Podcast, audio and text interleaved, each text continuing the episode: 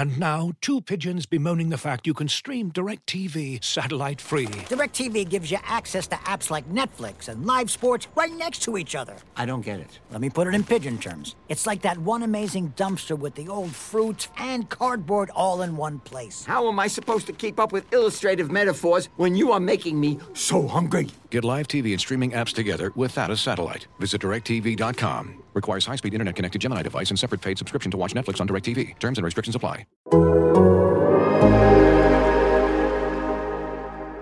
In today's episode of the Sixers Beat, Rich and I go over Mac McClung's electric performance in the dunk contest before pivoting to the listener mailbag, going over questions about whether the Sixers focus too heavily on the backup center spot in the buyout market, who the Sixers should prioritize and bring back this summer out of Shake Milton, George Niang, and Jalen McDaniels, what the ideal playoff bracket would be for the Philadelphia 76ers, whether Tyrese Maxey should continue coming off of the bench, and more. If you'd like to submit a question to a future mailbag, send an email to mailbag at sixersbeat.com.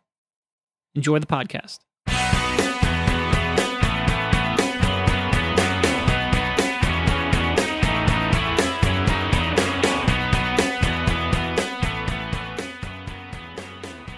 All right, welcome everybody. This is Derek Bodner, joined by Rich Hoffman on the Sixers Beat, a part of the Athletics Podcast Network.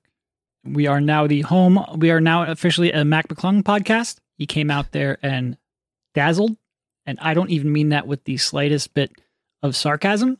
That was legitimately cool to see a guy who a week ago was a G League player. I think he had played like what four games in NBA spot minutes to have Giannis just completely in awe must have been the it must have been the moment of his basketball career. It really must have. Yeah, and I mean, I think anybody who knew who Mac was before this, he was at the time uh, in high school. He was a high school YouTube sensation. He threw down these dunks. He played at a small high school in southwestern Virginia, probably not the greatest high school competition in the world but he blew up online because here is this six foot one, six foot two white kid just throwing down these insane dunks. Insanity. Um, and at the time, there really were kind of two people who were the king of the high school mixtapes. It was him and Zion Williamson. Zion a little bit better, a little, little different, little, yeah, a little more prolific of a career moving, uh, moving forward. But I, I guess that's what makes Mac cool. And I, you know, we, we mentioned it last time. Zion doesn't do the dunk, dunk contest. I mean, in fairness, he's always hurt. LeBron doesn't do the dunk contest. So I guess it's cool that you have a guy like Mac who, you know, is trying to eke out an NBA career who might, as I wrote in my story, might have to go to Europe at some point because if he's not going to get a guaranteed NBA contract, they're going to pay him more money to play in those top leagues in yep. Europe, China, wherever. A lot more money, in fact. Uh, for him to stay, decide to stay over this year, which was not an easy choice for him, and the, the, it was crazy. I mean, he completely took it over. I'm like the most jaded dunk contest person in the world. That was there was, was not one person who wasn't enthralled by that. No, it was it was amazing. Last podcast, I made a joke like, "What Max not bringing the same kind of juice that LeBron would?" Um, he brought a lot of juice. It might have been unexpected, but it was a cool story. It was a great event. Uh, and even for a jaded curmudgeony basketball writer, that was really cool to watch. His really his cool first dunk where he he jumps over the two dudes. that where he tapped the backboard? Yeah, and I, I honestly I thought it was amazing when I first saw it, but I did not see yeah, that he yeah. tapped the backboard. Like the the camera was behind him, and I guess his head got in the way where I couldn't see that's what he did. I thought he just kind of went to throw it down. Then when I saw the replay, I I mean, I made a, a very loud noise. Wow, holy! Uh, I mean, he legitimately almost hit his head on the rim, and he's six foot two. It was it was crazy. It was crazy to see. And uh, yeah, and then the rest of his dunks. You know, I, I saw some people say that he threw down three out of four dunks that we've never seen before. I I do not track the dunk contest to that level, so I, I do not profess to have the uh, official institutional knowledge of of dunk contest pass. But uh, yeah, it, it, was really cool. He, uh, you know, I mean, the, the other cool thing about it is pretty much everybody besides Sims, I thought were really good dunkers. Like I thought Trey Murphy would have won a lot of years, but unfortunately for him, Mac was a, a very clear winner. Uh, and I will say, like, part of the reason he gets the advantage is he's shorter than those guys. Yeah. And it looks cooler when his head is at the rim. It's, uh, I mean, yeah, he's just a nuclear vertical athlete that was and a very, I would say, I, I thought he was going to be good in the dunk contest when, especially when I wrote that story. That was an unexpected treat. He he was not just good; he was like that, that's pretty close to an all-time dunk contest performance. And like you said, for somebody of his stature, somebody who is just grinding really hard to just try and get into the NBA, it it's really it's it's impossible not to feel great for that guy. Yeah. And you know what? I think you could misinterpret that and say like, oh well, he he you know maybe people wanted to vote for him because it is a great story because it was a shield. No, I think he had the best dunks of the night. No, he- he earned that every bit of that, and that's what makes the story even better. Who who was the great? It was a, a couple years ago. It was Gordon against LaVine. Was that who it was? That was like a, a really great Yeah. modern dunk contest. This was up there with that. Like he was, you could make him any NBA player possible. Sw- switch their bodies with him. Just if they're pulling off those dunks at that size, Yeah. I, I think they're winning, you know? And uh, yeah, I, I get it. He was the best story out of all of those guys. All of those other guys are solidified NBA players, you know? We saw, and very good dunkers. We saw KJ Martin, because of the Sixers transition defense, you know, put his head up near the rim a couple times at the Wells Fargo Center last week as well. He he was awesome, and it was it was really cool to see, and I thought he was the clear winner. Uh, so yeah, that's that's all I really have. I mean, I, I guess I should say, as the basketball curmudgeon, he gave me more joy, and I think he gave a lot of people more joy on All Star Weekend than they really thought they were going to get. Yeah. So that's Yeah. awesome. Yep. Not an event, not a weekend. To be honest, I didn't even watch it live last night. I had family and stuff to get to, but I got a lot of texts like, "Hey, you've got you've got to see Mac." Uh, so I went back this morning, watched the event. It was way more way more entertainment than I expected to be getting. Way more, and I'm very happy for that. Very happy to be surprised. All right, I guess we can switch to. We're gonna keep this podcast mostly brief, in part because we just did one two days ago. So we're gonna dive into the listener mailbag. We will start off here uh, from Jim Malloy, and this sort of like touches on what a topic was last week that we're or last podcast that we were talking about. You have 100 basketballs to spend. How do you divide them between Harrell, B-ball Paul, and Dewayne Dedmon for who gets the backup five minutes in the playoffs? Not for the rest of the season, for the playoffs. I guess I kind of a little bit reject the que- not I don't reject the the use of the turkeys and the basketball birds with friends. Shout out to them. And I and I like the premise. I, you I want to put I, Tucker in the mix. I want to put Tucker in the Yeah. mix as well. And let's do that. If I were doing it, let's say because we're really only talking eight to ten minutes per game. Maybe maybe another couple minutes once a, a, a series when Joel gets in foul trouble. But we're talking eight to ten minutes a game. and I'm going to assume just for the sake of this exercise that they're going to play four rounds and they're going to play four different teams with that would be fun for everybody. Is that I a know. prediction? No, it's not. but I, I think if we're if we're talking about eight minute segments in one series and then a gentleman's sweep by the other team, then you know it, it might not play out the same way. If they do go four rounds, my guess would be something like Tucker fifty, eh, yeah, Tucker fifty percent, Reed forty percent, Dedmon ten percent. I guess I hope is how you're would right. I really that. hope you're right. I, w- I would like That's that. how I would do it. How, how do you think they will? Oh yeah, no, that's gonna be different. Uh, you know what though? Could you He- see? now, a to, to be fair, his question was, "How would you?" So that, Yeah. that's true. That's true. Yeah. and the way I would explain that is, I think Tucker is going to be the most high leverage matchups, but you know, there there could be times when maybe in the opening series where you just need a little more defense and you need B-ball Paul in there. He did pretty well in last season's playoffs. Uh, but the more I think about it, eh, it doesn't seem that realistic. If they're going to go small, I feel like they're going to end up settling on Tucker. And then I just have the 10% for Dedmon where they're playing Brook Lopez or Jokic or something. I mean, somebody, you know, somebody that's big and, and you got to throw him in there. If I had to guess what they do,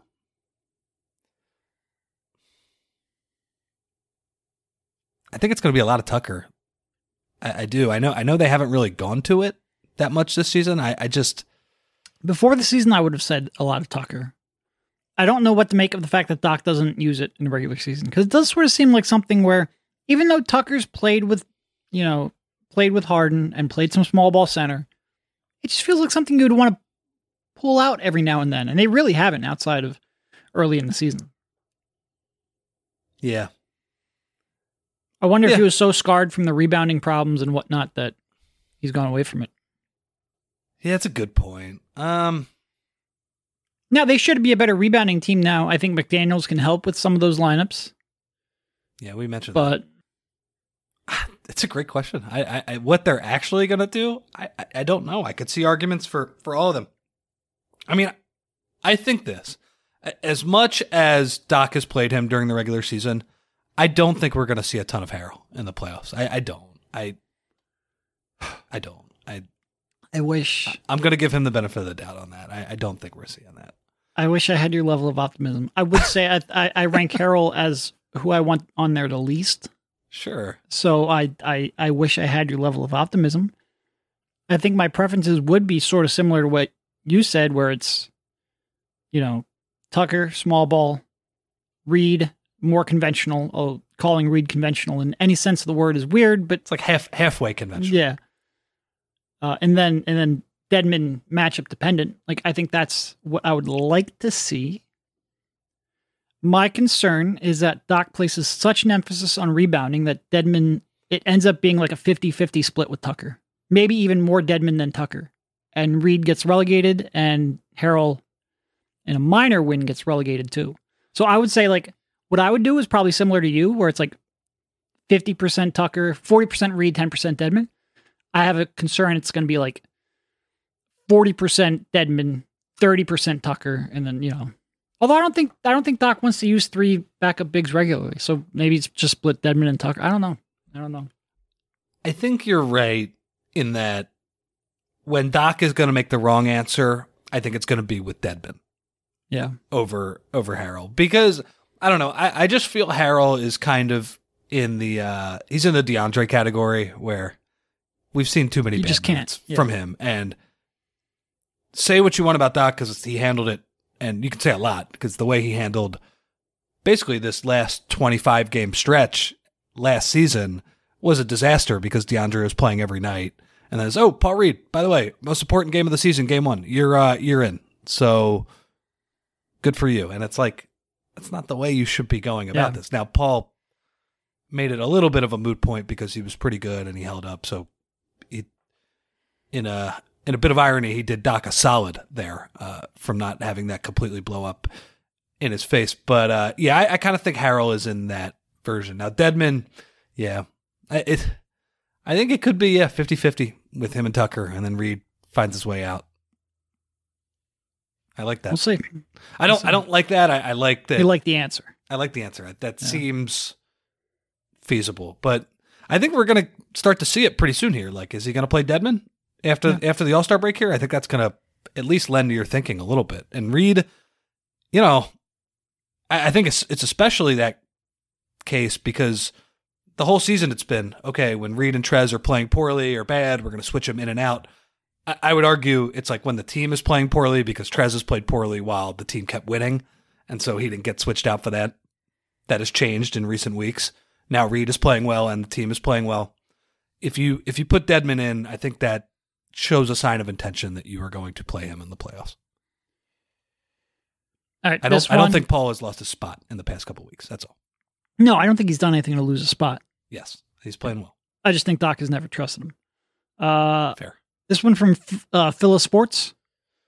Heading in the second half, what are the Sixers' biggest question marks, and what's it going to take to be a legit contender? Uh biggest question mark. I mean, I, I think some of it is what we've talked about in recent weeks, like what's their effort level like, what's their their focus like. Uh, I, I I would say one thing on this, just because Joel talking about his foot is fresh in my mind. Yeah. To me, it's less about kind of them and just how do they handle this stretch? Like, how do they approach it? How often is Joel sitting? How often is James sitting? How often is PJ sitting? Uh, this schedule coming up in March is brutal. And I think there might be two or three games that they just light on fire. And I, I would not completely argue with that. how much does playoff seeding really, really matter? I think if you get the one seed, you'd rather do it. Uh, Boston and Milwaukee, in my opinion, are the two best teams in the league. You would only have to play one of them. In that case, we know the Sixers have not always taken that one seed path perfectly, but all things being equal, it just I kind of think it's it's going to be hard to beat those teams considering how hard the schedule is. At this point, it's just kind of how do they handle it? You know, how does uh how do they deal with the increased competition? Because look, they've been playing some bad teams over the past couple of months, and I don't want to say it's been like a Charmin soft schedule, but it's been easy as far as things go. So that that's more my que- my question because I, I think most of the questions that they have to answer are going to be answered in the playoffs. Like, how good is Harden going to be against a switching defense? Can Embiid not break his face in the opening two rounds? Things like that, um, and that's going to determine what's going to constitute a championship contender. Yeah. Yep. That and and and like so much of it is just how much of these attention to detail effort things go away in the playoffs. Does James continue to look good like he did in recent weeks in terms of his burst? And can they defend the perimeter? Um, and then along with Joel's health and everything that you mentioned. I don't know. It's, it's a weird team. On the one hand, like I am more confident in this team offensively than I have been at any point during the Joel Embiid era, assuming he doesn't break his face. I don't think it's close either. No, I don't think it's it's close either. It's just it's strange to have these sort of defensive concerns, uh, but I do think some of them can go away a little bit when uh, when they actually have to care night in night out. But then you've still got the questions with the coach, which we just sort of like talked about with the opening question. Those are baked in. We'll see. People think I'm a doc apologist. Not not in the playoffs. Not in the playoffs. No, that's it where he's is- gotta- that's that's where he's got to earn his keep. Yeah. There's just some segment of Sixers Twitter that wants you to pretend that every single problem about the team and the only thing that should be discussed is Doc. And if you're not doing that, then you're a Doc apologist.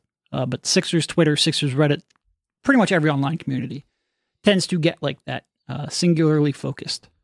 What do you What do you think of Embiid after those comments? Because I, I guess here's my thinking on this, just because I don't know, I've had less to think about over the past couple days, so this has been brought up to me. Um, Embiid and the MVP. I think he's going to have to play close to every game to even be eligible for the Yeah. MVP. Now, I will say, I think there's enough separation where it really is, I think at this point, a two horse race between Jokic and Embiid. Once I again, don't think I don't think so. Did you see Bontemps' straw poll? No, well, that's fair because they've won what, like 11 in a row? Yeah, That's fair. That's a, a three person race. And you can throw Tatum there because people love to vote for the best player on the best team. That's fair. That's fair. I- here is my point, um, and I'll say it right now for that straw poll. I voted Joel Embiid as the uh, as the MVP in that one. I was only one of six people to do it though, so I, I guess my point is just like looking at the way this is going. I think it's going to be hard for him to win because wh- wh- whoever the hell Bontemps hits up, that tends to be pretty accurate, at least in the past couple years. Like when it's Jokic has been the person who has been voted for, and Jokic tends to win. So does he care that much about it if that seems relatively out of reach? And I, I think Joel has had an MVP level season. Um, Jokic, unfortunately, is also playing awesome, so I, I see the argument for him too. Uh, basically, my point is though, he's talking about the doctor said he should get two weeks of rest, and this month of March is not like uh, the perfect antidote for a sore foot. I would put it that way. yeah. No, that's fair. You can only miss so many games. Uh, all right. Let's see. Uh, where are we at? This one from Sean O'Connor, not our former colleague at LB, but a different Sean O'Connor.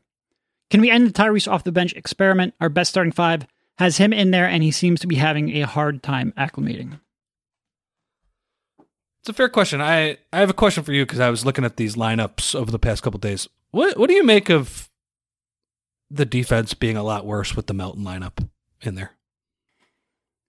Yeah, it's a good good question. You know, I think part of it is that because what the, the the lineup with Tyrese probably doesn't have very many very many possessions, right? It's still pretty low minutes wise. Yeah, it's in like I don't have him in front of me. three. So the the Melton lineup has played 860 possessions. That's getting up to pretty good sample. Maxey's only at 345, so still pretty small Yeah. there. I would say the Maxey sample is they're probably a little worse defensively, and there's some luck baked into that. And I think Melton just doesn't have quite as much defensive impact, maybe in that group, because I think while he's a much better team defender, I think he can still be run off of screens. I think he's still a little short for his position. There's still a weird combination of short on the perimeter and slow in the front court. I think Melton probably hasn't quite hasn't had quite the defensive impact as we would have predicted, and I think those Maxey numbers are probably a little small sample size still. I mean, it's it's weird that I think this goes to show these two lineups goes go to show that the five man unit numbers over you know two thirds of a season sample think- size. Yeah. What? I think people weigh. I think people rely on on these on off numbers a little too much, which is weird because I feel like you and I were, were pretty early adopters, but I think there's not enough attention being paid to what's a meaningful sample. Like Yeah. there's a lot of these things that you look at and you go, "That's interesting," but there's way fewer of these lineup combinations where you go, "That's proof." And I think people more go towards the "here's proof" way of talking about it, and not the "this is interesting" why way of talking about it. And I'm going to give you a, a couple of examples here where the Melton lineup is still better offensively. The- uh, by the way, the Melton lineup is good. It's just that the the Maxey lineup has been very good in the the small sample, and that and when I mean very good, like typical Sixers Embiid starting lineup level. I, I guess which the the thing that I don't completely understand is that when you you you look at the the difference between the Melton lineup and the Maxey lineup, the Maxey lineup is rebounding way better than the uh, than the Melton lineup is. That doesn't make any sense. Anthony Melton is an excellent guard rebounder, and Maxey is not. Uh, Right. So, and and I know that the the shooting is probably the biggest aspect of it, and there's probably, you know, some fluky three point shooting. We can look that up in a second here. And a Uh, lot of times when we talk about small sample and don't use these numbers as proof, a lot of times it does come down to shooting. Um, we can talk about that in a million different ways from comebacks, which I just wrote about today, to these kind of metrics. Shooting means that I think you got to get a little more sample than maybe you're accustomed to in the past. Yeah. And like the fact that the Melton lineup is better offensively, that doesn't make any sense to me either. Tyrese Maxey's a way better offensive player than De'Anthony Melton is. So I don't uh completely understand it. They're uh I think when you look at uh you know, Maxey versus Melton, yeah, I don't know, their three point percentage pretty similar. I think they're you know, they're making a few more corner threes with uh on on the Melton lineup, but shooting way better from kind of short mid range as well. I don't I don't know. I, so the the other part of the initial question is Maxey seemingly struggling, and I think we've seen that pretty plainly, right? When he came out and said, you know, I had to call my parents, and you know, I've been struggling, and you know, I had to call John Calipari, all of those things, and that's uh you know, even though we mention, you know, he's a fantastic kid and always happy go lucky, it is a reminder that I think coming off the bench is both a physical adjustment and a little bit of an ego check for these guys, regardless. Uh, so I don't actually know what the right answer is because here's the other problem, too. It's basically what we talked about last game. They keep winning. So I, I don't know what to do. That being said, they were winning when they put Melton in the starting lineup. They uh, were. to begin with. yeah.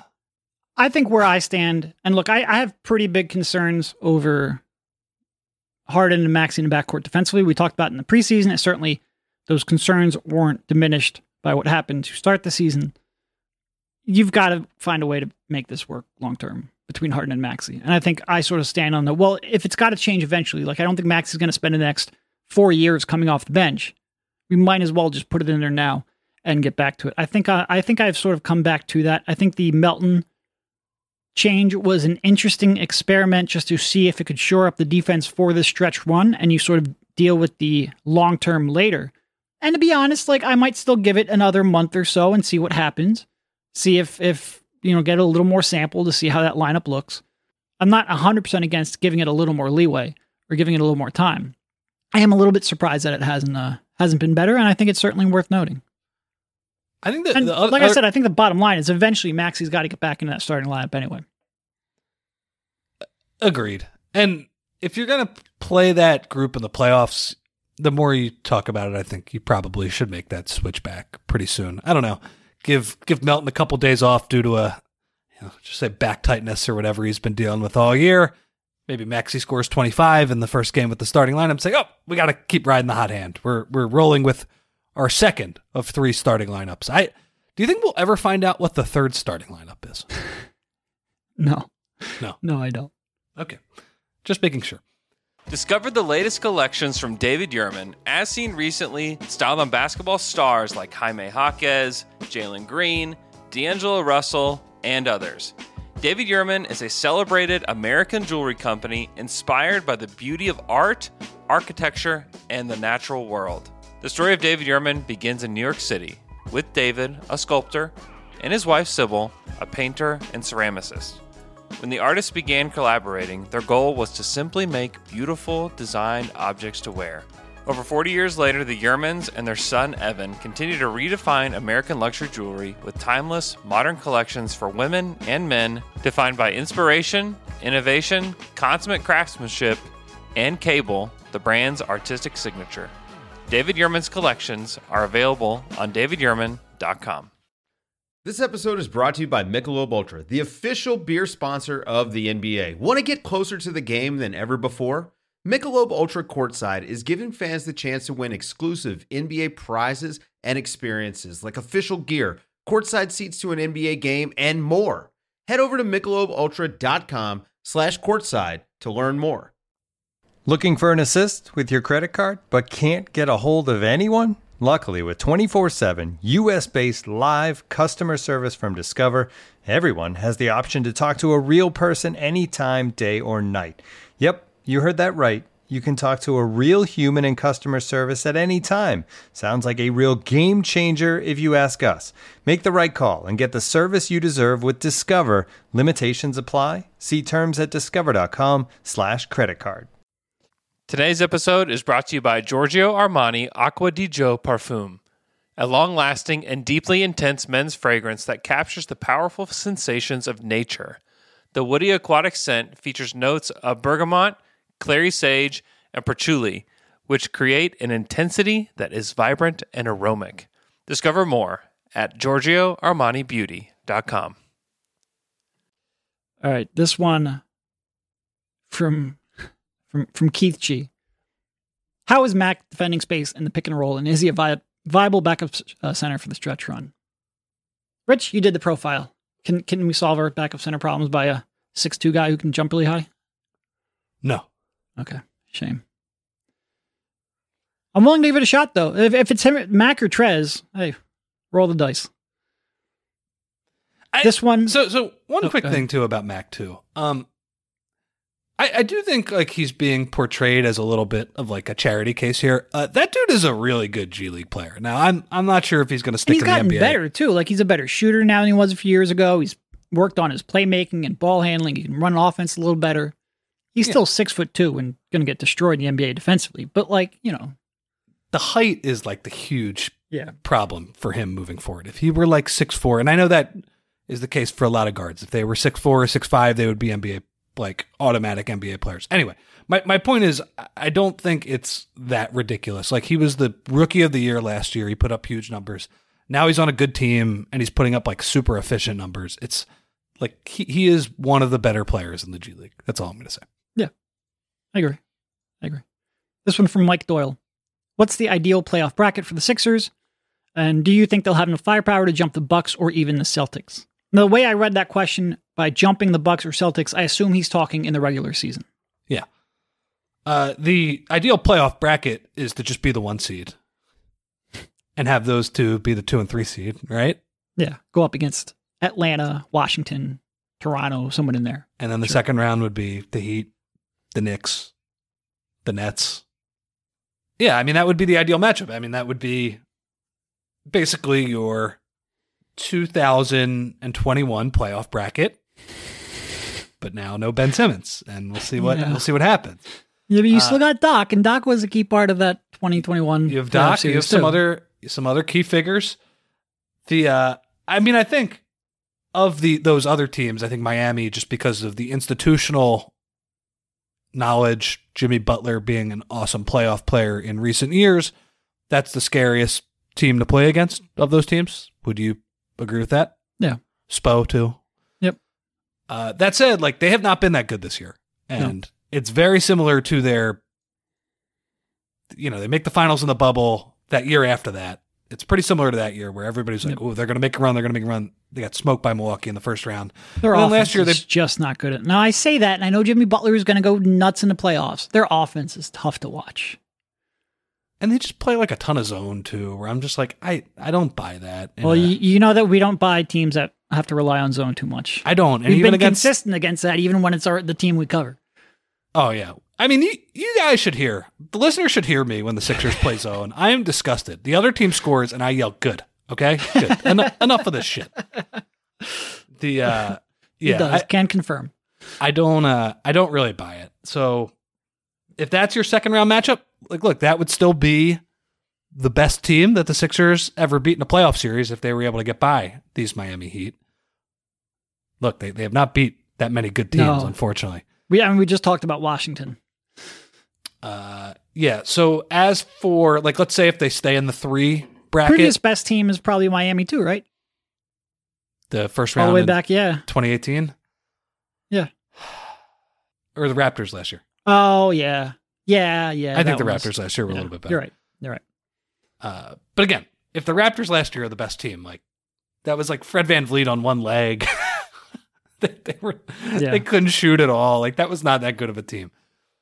So they, they need to, to prove themselves. Let's say more realistically, they stay in that three bracket, that two three, which I look, I think it's going to be hard. I think they would have to play unbelievable basketball, and I especially think if they were to get the one seed, they basically got to win all the rest of their games against Boston and Milwaukee. They the, like I think they have Yeah, two each against both of them. Three behind, and they have a really tough schedule. I would No. be surprised if they caught them. Now the two against Boston are at home, and I think that sure. certainly helps them. They they don't seem to do all that well playing in TD Garden, but uh, you, you got to have like three out of four of those games, and you got to have both Boston games.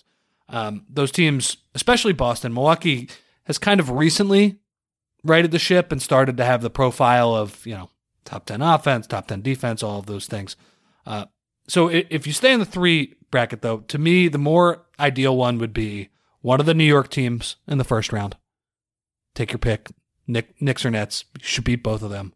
I know the Knick, the Knicks. I, I've enjoyed watching them. Jalen Brunson is is pretty good. I think that would be a fun series. The Knicks would probably win one or two games. You should beat that team, and then play Milwaukee in the second round because I think that's a better matchup for the Sixers personally. Yeah.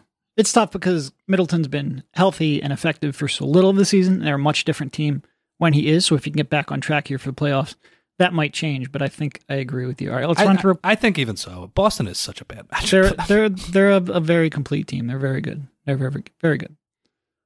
Easier to travel to, so I'm kind of rooting for it, but very good. All right, couple more here. We'll jump through real quickly. Who do the Sixers resign long term between Shake McDaniels and George? It's weird to say, but I think McDaniels is probably the least proven player of those three, but he also is the guy who has the longest up or like literally Highest he's also the longest guy and he has the highest upside. Yep. So I, I kind of think it might be him. Uh, that said, like, you know, it's funny when George came up, I, I got some people mad on Twitter yesterday when the Kevin Love Sixers interest got got leaked by Woj. I think George is just an underrated player. Is my point. Yeah, I agree. Uh, I'm not sure he can hold up in the playoffs. He's certainly falls into that Matisse one way player bucket. I'm super worried about just people attacking him defensively and him fouling them because he can't keep up with them. But he's an awesome fit with both of your two tentpole stars here. So, and, Yeah. and has been awesome for a while. And you need you need play finishers with those two guys, and he's awesome at that. Yeah, I think I, I think they probably try to bring all three of them back. I said Yeah. before, I think last year was a year where you go out and use that full mid level. This year, you probably say, "Forget it, we can't do that because we're going to re-sign our guys, and and wouldn't it would struggle to be under that luxury tax apron threshold. So you don't want to be hard capped. So I think the plan is probably just to go out there and bring back your guys and keep your depth that way.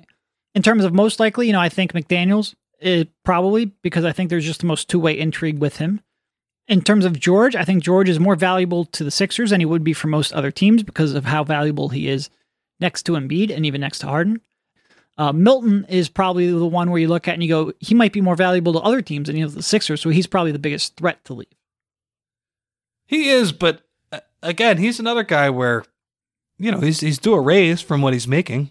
Yeah. What, what do you think for him? Like six million, Yeah. five million, Yep, something like that. I think that's fair. something that's like mid level ish Yep. type money. The mini mid level. Yep. He, he's definitely earned that. He's another guy where I I look at Shake and yeah, maybe a uh, kind of a rebuilding team, kind of a, a 2017 Sixers team might offer him that amount of money and also say, hey, you can play a little bit more for us. You won't be the fourth guard here. That said, if the Sixers can bring Shake back, I would be in the Shake Milton business. Like, I think he's a, a perfectly good. If he's your ninth or tenth man or whatever, I I think that's absolutely fine. And he he fits pretty well with these guys too. He can play on the ball. He can play off the ball. Uh, he can play with Joel. Play with James a little bit. I don't know. So so yeah, it's they're they're kind of in a good spot where I, I like their depth and and I think it's worth re-signing all of those guys if you can. But he's probably last on that list.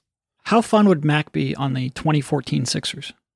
Oh, it would have been amazing. Him and KJ just trying to outdunk each Yeah. other. Yep.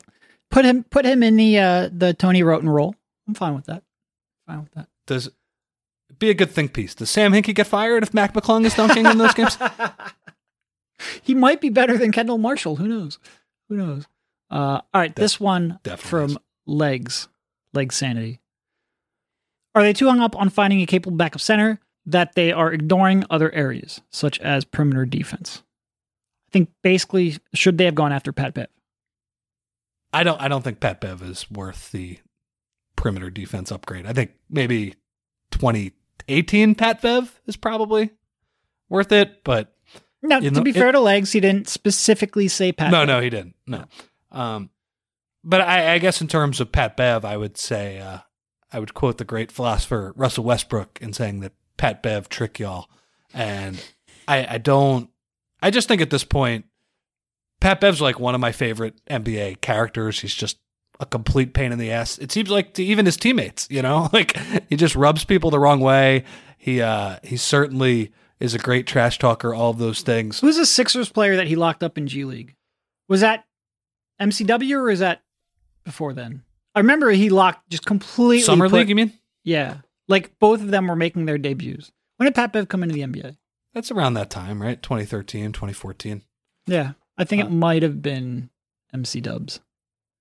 I, I think if there was a worthwhile perimeter defender to answer that question, though, yeah, but hey, here's another one, too. Like Danny Green, perimeter defense, eh, Yeah, kind of. And I, I love Danny, but even last year, and by the way, he was like one of five Sixers who could hang in a playoff series. So you obviously would welcome him to at some degree.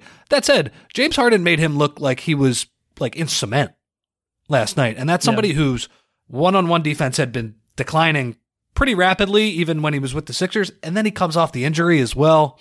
I don't know. I, I think it's hard to find a a great perimeter defender that you can also play in the playoffs. Uh, which is kind of why the Jalen McDaniels swing. It's kind of like what we talked about there, and they traded for him. Last one here from Stefan. He became a Sixers fan in 2016. Is this the best team of his lifetime? It's it's this or 2019. Yeah. It's one, one 2019 two. was clearly a better defensive squad and a, a more versatile defensive squad. Hmm. the bench is better on this team. I would Yeah, say Yeah, Joel is better on this team. Joel is better. Uh, the, The point guard is the point guard is better on this team, Yeah. And then Jimmy is way better. Yeah, I mean, I mean, Jimmy, you have a massive hole in the middle, and Jimmy was awesome. I, I think the the one difference between this team and that team is that the continuity is better here. Like Yeah, they, they know what they're they're gonna know what they're doing in the playoffs. That team had no idea what they were doing. No, Brett was like, all. all right, we're going to try Boban for four minutes here. We're going to run late game pick and roll with Jimmy, even though Ben's going to be pouting in the dunker spot. Like Jimmy And we is, can't we can't play Jimmy off ball because he spent three months refusing to shoot a jumper. it, was, it was an interesting group that came together very quickly. I would have loved to have seen that team back for a another run. That was not in the cards. I- Um, the other issue with that was that Ennis and Scott played out of their minds in that playoff series, and And you should not be relying on Ennis and Scott that much. they they played a little bit over their heads for sure. So yeah, it's it's kind of weird. That was such a talented team, but also I think when you, when you look back at kind of how they finished the season, man, they had some ugly losses where they were like not even Yeah. close to trying. Uh, the the continuity. Yeah, you also had Joel with the the knee issue all year too. It was uh, and that's really what it is. Like this team, I I believe in Joel a lot more than I did back then, but that that team was a much better defense. This was so much better defense. Yeah. squad.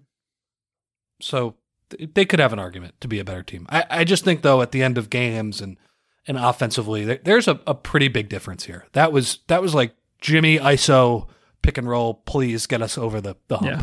Yep. I agree. They have for as much as we talk about this team and fret about this team, they do have a chance. Like I, I- I think it's so easy to get caught in the well, I haven't done in the playoffs, yada yada yada, doc, yada yada yada. They're a very talented team. I'm really interested to see what they do the next month. Really interested to see. I agree. What what I always tell people, what I've been saying for like the last month or so, is that look, I Boston and Milwaukee, I'm going to pick them over the Sixers in a playoff series because the Sixers haven't done it. And but even so, if it's a let's say it's a 65-35 yeah, Boston edge, 35% chance things happen every day. Every day. and, and that's the point I make. It's like, look, weird stuff happens. Like somebody rolls an ankle in a playoffs. One team shoots better for three for a series and they just get hot. Maybe there's some unknown advantage that the Sixers pick on. Embiid goes crazy. They have a chance. Um, Yeah. I will pick the other teams in a series, but would I be stunned if the Sixers got out against those teams? No, I wouldn't. Yeah. And there's so many instances where people write a narrative of, oh, well, they've never done it in the playoffs. They've never done it in the playoffs. They've never done it in the playoffs. Over time, that changes. Like, Dirk can't win. You can't win with a big man shooting like that. Well, he eventually won a championship. He persevered. Eventually, given enough chances, that narrative can change. And look, have they come up small? Yeah. Oh, Like yeah. we can we, we we can talk about that Atlanta series hmm. until we're blue in the face. And I get if you're you're certainly skeptical about health, all that stuff, but put yourself in the right spot enough times. It's like you said, a 35% chance just needs a couple things to go right, and then they're doing something you never thought possible. Shit can happen, man. Like they're they're a good team, and they're just not as good as Boston and Milwaukee right now, I don't think. We'll see. I think they're the best two teams in the NBA. So if, if you get by them, Yeah. anything's possible. Yep. With a, a big asterisk unknown with the Phoenix Suns.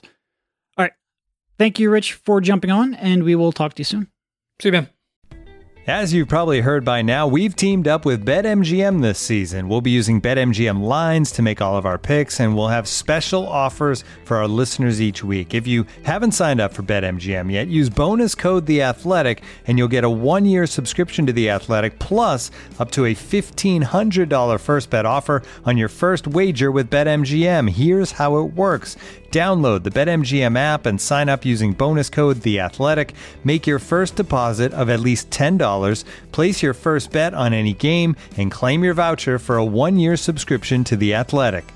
See BetMGM.com for terms. U.S. promotional offers not available in D.C., Mississippi, New York, Nevada, Ontario, or Puerto Rico. Gambling problem? Call 1 800 Gambler. Available in the U.S. Call 877 8 HOPE NY or text HOPE NY 467 369 in New York. Call 1 800 NEXT STEP in Arizona. 1 800 327 5050 in Massachusetts. 1 800 BETS OFF in Iowa. 1 800 270 7117 for confidential help in Michigan. 1 800 981 0023 in Puerto Rico. First bet offer for new customers only in partnership with Kansas Crossing Casino and Hotel. Don't forget, if you haven't signed up for BetMGM yet, use bonus code The Athletic, and you'll get a one-year subscription to The Athletic, plus up to a $1,500 first bet offer on your first wager.